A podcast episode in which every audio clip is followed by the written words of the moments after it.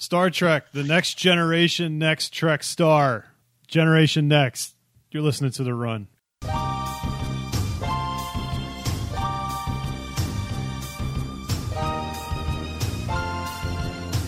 This is the dawning of the age of apocalypse. Age of apocalypse. On the run.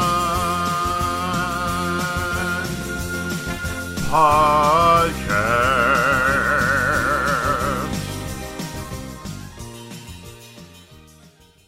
Hi, hello. How yous doing?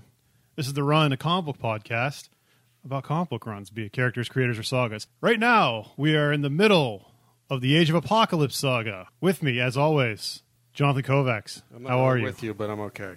What are you doing? I'm playing Dr. Mario. Yes, the podcast that sucks so much he'd rather play a freemium Nintendo game on his phone. That's phone. not true.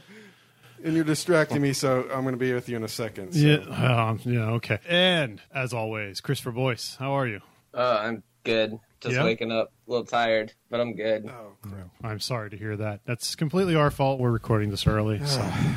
Are you done with Dr. Mario? Can Yeah, we I'm done. can we get this going? Yeah, I'm done. So, The Age of Apocalypse. We're finally getting into the core books. All the X Men titles have changed, as we said last episode. Uh, the first one up here is Generation X, which was only four issues in before it made the transition over to Generation Next. All these titles are pretty lazy for the most part. I understand you want to kind of keep the name similar to what the previous title was, but Generation X, Generation Next, let's add an NET onto it, Generation Net. See, I actually think that Generation Next Next should have been the original title, and Generation X should have been the Age of Apocalypse title, because some of them are like more extreme, like Gambit the X-Ternals, Give it an ex- Excalibur, yeah, Excalibur is in caliber related for a gun. Um, um, Weapon X. I mean, the fact that they, they put the X in it a lot. Yeah, Weapon X makes sense because I mean that's Wolverine, so that's still name recognition. Because Well, like I yeah. said, that's under we didn't have really the internet back then. So when your Wolverine book goes away and Weapon X shows up, at least you know you're still in the ballpark of what the hell you're supposed to be reading. Yeah, what I'm getting at, I just like the Generation Next as Yeah. a title because I just feel like that, that actually, like I said, that should have been the name of the original book. I Yeah. think because it is the next generation of X Men. It's like the, it should have, it's like New Mutants. It's Yeah. it should have been that. But otherwise, that was my favorite change actually out of all of them. I guess some I'm. simplest. I also guess I'm contradicting myself saying the names are lazy, but also you need to have some type of recognition to know what the hell the title was. I don't know about you guys. I think Factor X is probably the worst one title wise. Oh yeah, easily. Generation Next is my favorite book so far that I've read out of this entire saga. It actually is. I think it's the, the most complete side story out of all of them. Um, eh, maybe I don't. I don't think I feel as strongly as you guys. Why is that?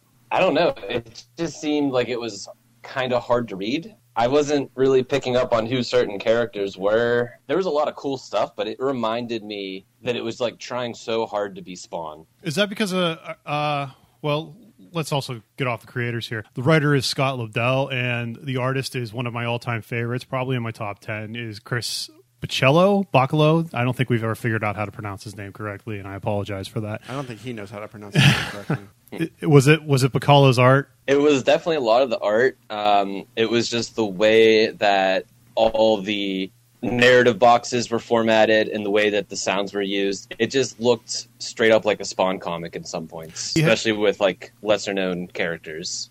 Yeah, he has a very frenzy, kinetic way of drawing, especially in panels. Uh, he also has a bunch of nonsense happening in the background of his panels. For instance, you'll just have like little side characters in between the uh, like little goblins or demons Yeah. in between the panels, which I guess is a creative way to show instead of just the generic uh, arrow pointing in like what direction you're supposed to be reading books like the 90s used to do. Well, I enjoy that sometimes because, especially, there's there's instances where I've read a title and I'm like, when you get away from the standard, what left to right, up to down style, you're starting to throw boxes all over the place. There's been times where I've read something and I had to reread a page because I read it completely backwards because like they put boxes in certain orders and I'm like, what's the order? Because there's a big splash behind it. Is that first or is that second? Is that last? I- I'm fine with the fact that creative artists get creative and writers get creative with their storytelling, but sometimes I really do need that arrow.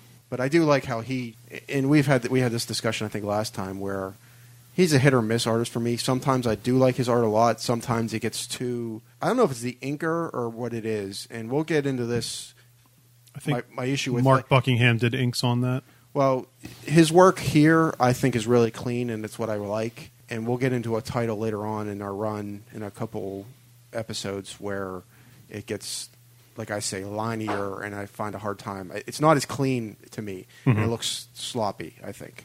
Um, I, I like his art when it's more like this, where it's like faces are kind of like not all of them, but like it, the faces are kind of rounder. Like there's a rounder shape to th- certain characters. Yeah. I want to say it's a lot cleaner in my mind. Uh, his one book that he did, it was a death title for Vertigo yeah in um, the Sandman label. yeah, I or Sandman titles. Of, it's one of the death books. I can't think of the full title, but it, it's a really good. It, it's when- again one of his earlier works. I think I believe it was before this, or maybe around the same time. But it's the same style where like people have softer, rounder faces, and it just makes in my mind it makes it easier to read. I'm not knocking him. I just some artists sometimes they look just not on their gay game, and again I think it has to do with the inking sometimes too. But The other thing I didn't really like about this story is that it was Colossus looking for Illyana again. And maybe at the time this was cool, but I feel like I've read that story at least five times already where it's like, oh, I'm concerned about Illyana. I'm Colossus. I need to find my sister, blah, blah, blah. And it's just like, it's getting, maybe it's unfair to say because, like I said, this came out in 94. Stories have happened afterwards where it's the same thing, Mhm. but it just seems like the whole Colossus looking out for magic trope is getting kind of played out in my opinion. Yeah, I was I was just about to interrupt you there and say, well, did you read those stories that were published afterwards? Taking that into effect, trying to ignore all that stuff, does that help at all? I guess so, because I mean, yeah, I mean a little bit. It's just um, I've been reading a lot of other X Men lately Yeah. to like kind of do some research for this for other characters, Mhm. And a lot of like the what was it like the X Men Gold had a lot of the magic Illyana stuff. Same with like Uncanny X Men during the Schism, which I was rereading. when this came out, she was dead in the proper books, so she'd been dead for a good couple years. So she only just recently came back, and I, I can see where you're coming from with this, Chris. But at the time, she hadn't been a main major player like she is currently in the X Men books. So, Fair point. You know, like you said, I agree how you can see it as that. it's I guess I'm wrong. well, no, no, I'm not saying you're wrong, but I, I can I can see where you're coming from. Where it's like you said, you're it's Colossus looking for his sister again, and that's been a major instant recently where it's been Colossus all about his sister. But that's only because within the last ten or twelve years, you know, they brought her back from limbo. She's been a major player, but you know, like I said, she'd been dead in the regular books for a good couple years now. I'd have to look at the I forget what issue that is. We we talked about it in the last podcast about It, it's okay. but what I'm saying is, like, you know, at the time, I think it wasn't out of. Whereas it's overplayed, it'd be considered overplayed now. At the time, it wasn't. That is a very fair point. Final gripe with the book is that the end of issue one, they're like she's in the uh, the Portland furnace or whatever they called it, like the power area. And I'm just like, oh hey, cool, that's where I live. And then the next issue, they're like, she's in the Seattle furnace. I was like, fucked again by Seattle. Excellent. yeah, yeah. I think they. I think that was a. I noticed that too. Uh, just an editorial fuck up or something like that. They just you know all Portlands look the same. All West Coast look the same, I guess. Northwest, but yeah, because uh, in what was it, X Men Alpha? Everything was going on in Seattle, I think. yeah. Yeah. Let's get into the team, the team composure, the team makeup, whatever you want to call it. This one is not completely all Generation X characters. We got Chamber, Husk, Mondo, Skin. And Skin. Yes, they were all from Generation X. We got, as we mentioned, Colossus. Kitty Pryde is there. They're the mentors of the team. And then someone named Vincente, which I looked up, and apparently he was part of the Hellions at one point, which was the White Queen's Yeah, her team of people. Okay, is that who that was? I. Yeah. I'll be honest. I wasn't researcher, researching it too much. I wasn't sure if that was Cinch or Synch. not. I think it was Synch. Synch. Yeah. Whatever. But I, I wasn't sure.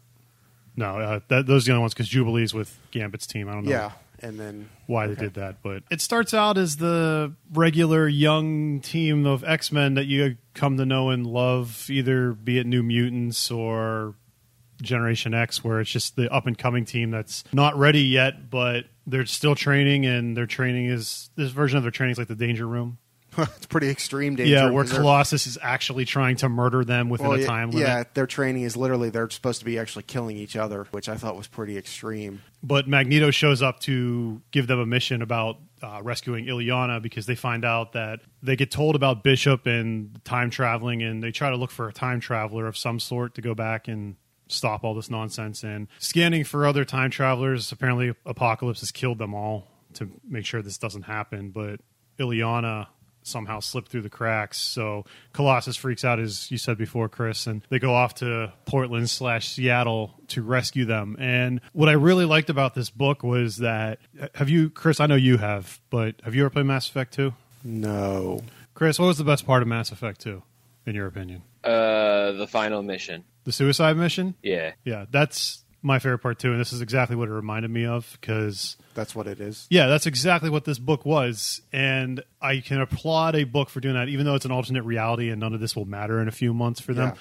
But you're just so used to comic book characters saving the day, and everything just goes back to normal, and the bad guys defeated. Whereas in this one, they rescue Illyana, and in the process, Colossus gets all of his team killed except for Kitty Yeah. and he has to live with that. The Sugar Man shows up here and doesn't really do anything. I think that's one of my only other gripes because he is one of the uh, antagonists of this book and series as well, and one of the quote unquote four survivors of the Age of Apocalypse.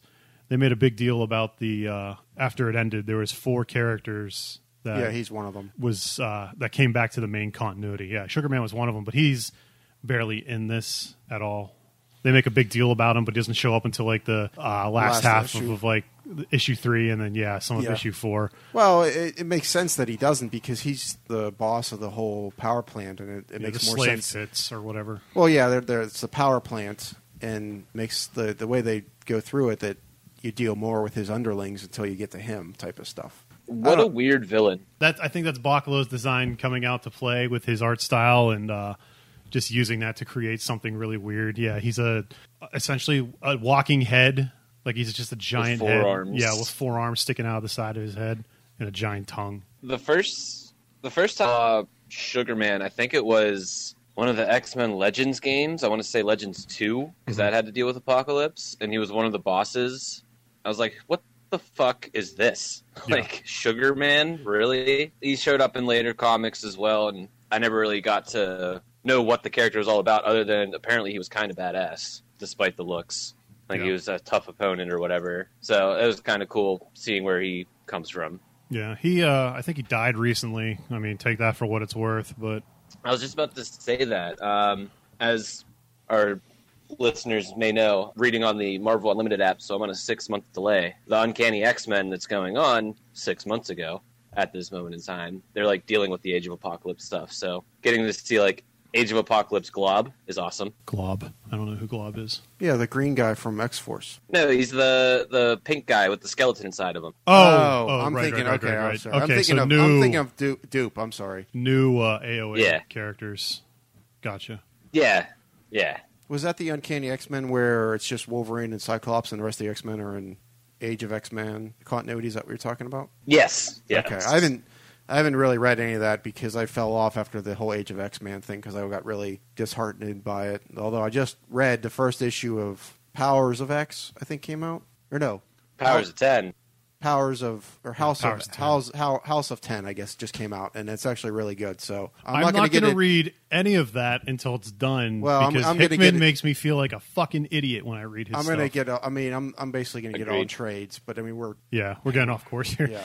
This book is just a giant suicide mission because they break in using their powers. You know, Skin is able to make himself look different, and Chamber just blends in as one of the slave workers. And it seems like everything's going to plan. Their powers are working, and all of a sudden, it just it just completely goes to shit. They're able to rescue Illyana. The last page where it shows Colossus coming back to rescue his teammates, and it shows Husk just staring at him as the and door just closes. Yeah, as the door closes on him, and she's getting just like jumped by eighty Everybody. million monsters or whatever. Like it was just a "fuck you, I hope you die" type of look, just like unforgiving. Yeah, because and I mean I know they wrote it and they had to write it this way, but it, the fact that Colossus and Shadowcat make it down there, and Mondo, who was actually one of my favorite characters because I thought he was a badass the whole time, like the one guard picks on a poor defenseless human, and Mondo literally just goes up to him and like flicks him off the, the side of a building because he's a jerk to this girl. Yeah, it's Mo- great. Mondo's a giant monster type guy that can mor- morph with the ground, essentially. Yeah.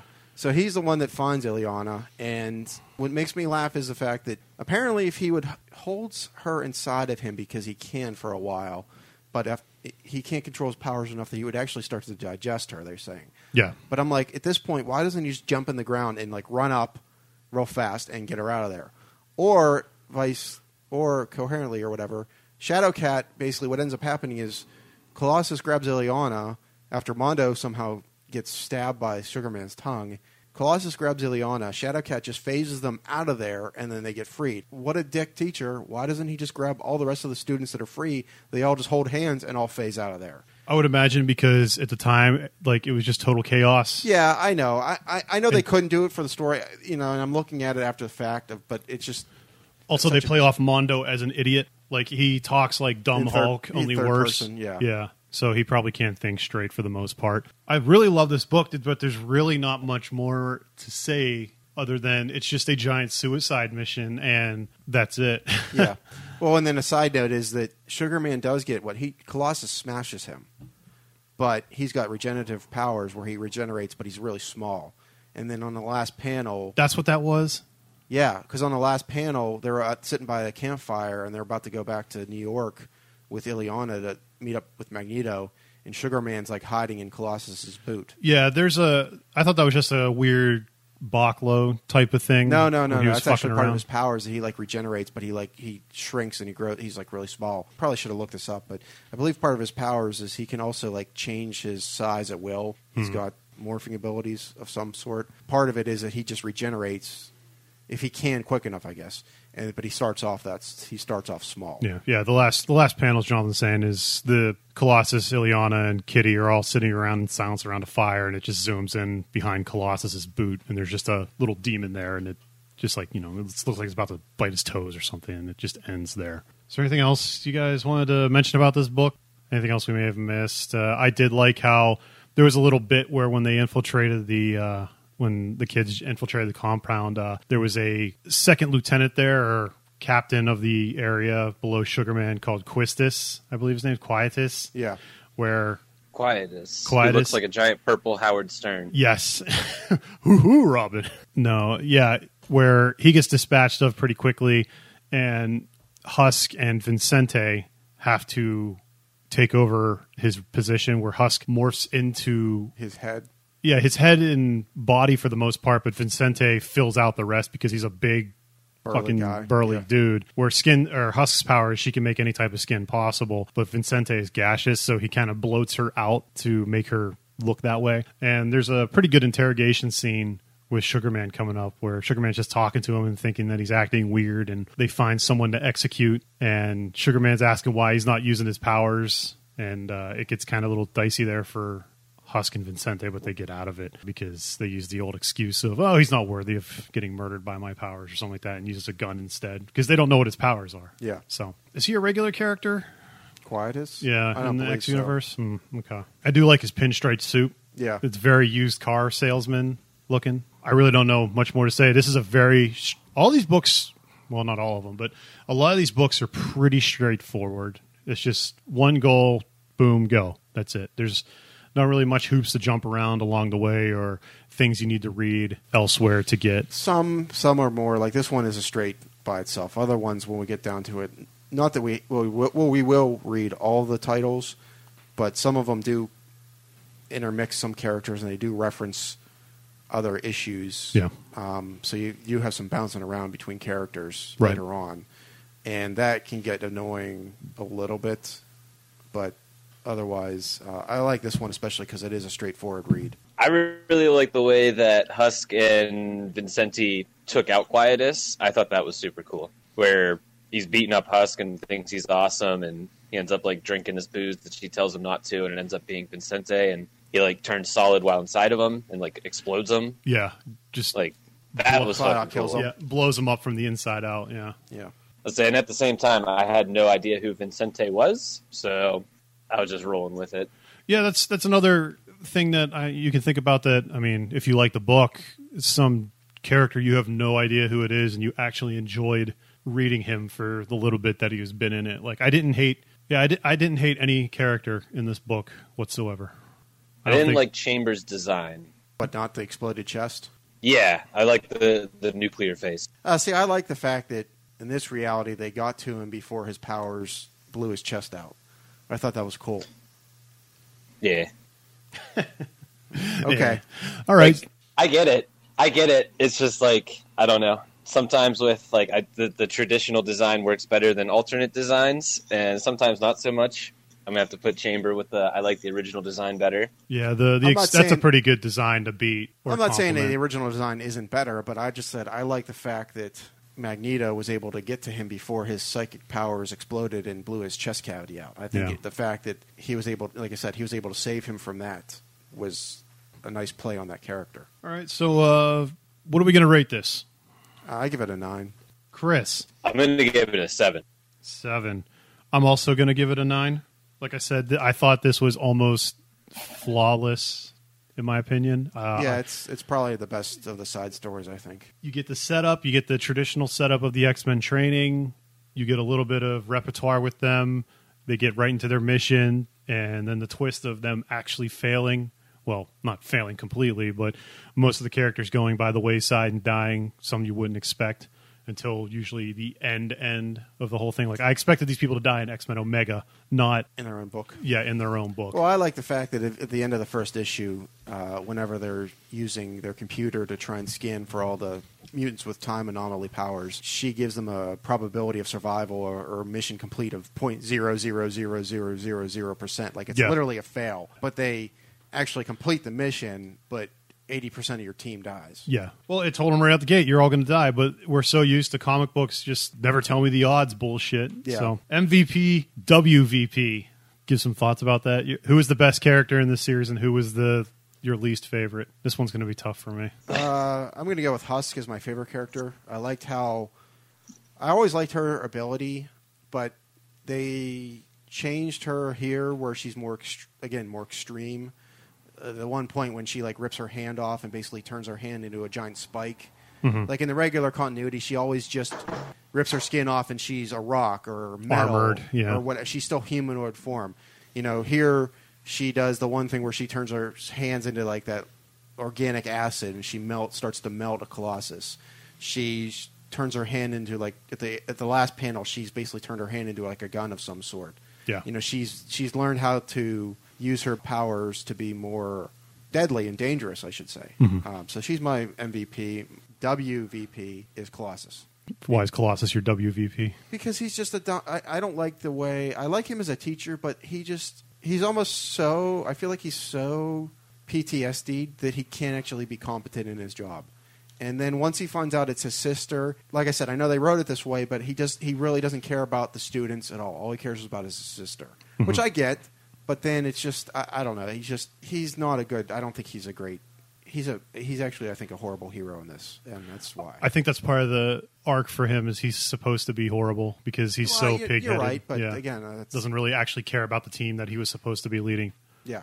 even though he, he hides it under the guise of the, the mission. But we all know it's more than just that. He doesn't care about anyone else except his sister. Chris? Uh, for MVP, I was gonna also say like Husk and Vincente working together. I thought that was a really cool dynamic. Jonathan brought up all the Husk points as well. What I mostly know Husk from is oh god, I've been reading so much X Men. Uh, I can't remember exactly what it is, but like she's kind of like losing control of her powers. So like she sits down and then she stands up, and there's like a bunch of skin just there. Like uh, Wolverine and the X Men. yeah. yeah, that's what it was. Whenever she, Um, yeah, she was a teacher. yeah, so that was the most I really knew about Husk. So like coming to this, I was like, fucking awesome. Worst, I'm gonna give it to Kitty Pryde. I just didn't really like her at all in this. I don't like her uh, Age of Apocalypse persona that much. Yeah, she was kind of barely in this. She was in the first and last issue, essentially. She was just there to say, Hi, I'm Kitty Pryde, and I'm married to Colossus. And then she kind of just. She was definitely Shames for, Colossus for her makeover. She was definitely the most under, least used and most underappreciated character, I think, because Yeah. she could have been. The fact they gave her mechanical Wolverine claws was pretty badass. And Yeah. they could have made her really awesome, and they did not use her at all, and she does not get used at all anymore after this, and it's really Yeah. a shame. You would think that she wouldn't even need those. I guess it was just a 90s look at the time because she can, if everyone's killers in this, you could just phase in and then just go solid on someone. And that would just essentially kill them too. Yeah, I guess, but I think it. I It's don't just a know. 90s aesthetic, I think, that they just tacked on. Yeah, probably. Make everyone look like Omega Red. Yeah. Everyone. All right, my MVP was also Husk.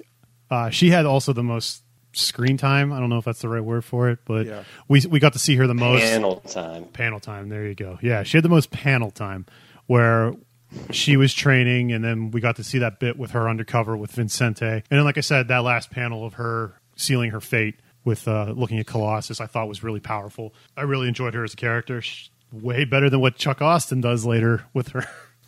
What in Generation X? No, Chuck Austin writes her, brings her onto the team in Uncanny X Men in like six or seven years, and she fucks Archangel right in front of her mom up in the sky. It's really bad. Essentially, every Chuck Austin book can just end with "and they fucked" because he's really fucking horny. Don't even get us started on Nightcrawler. Yeah, the Draco.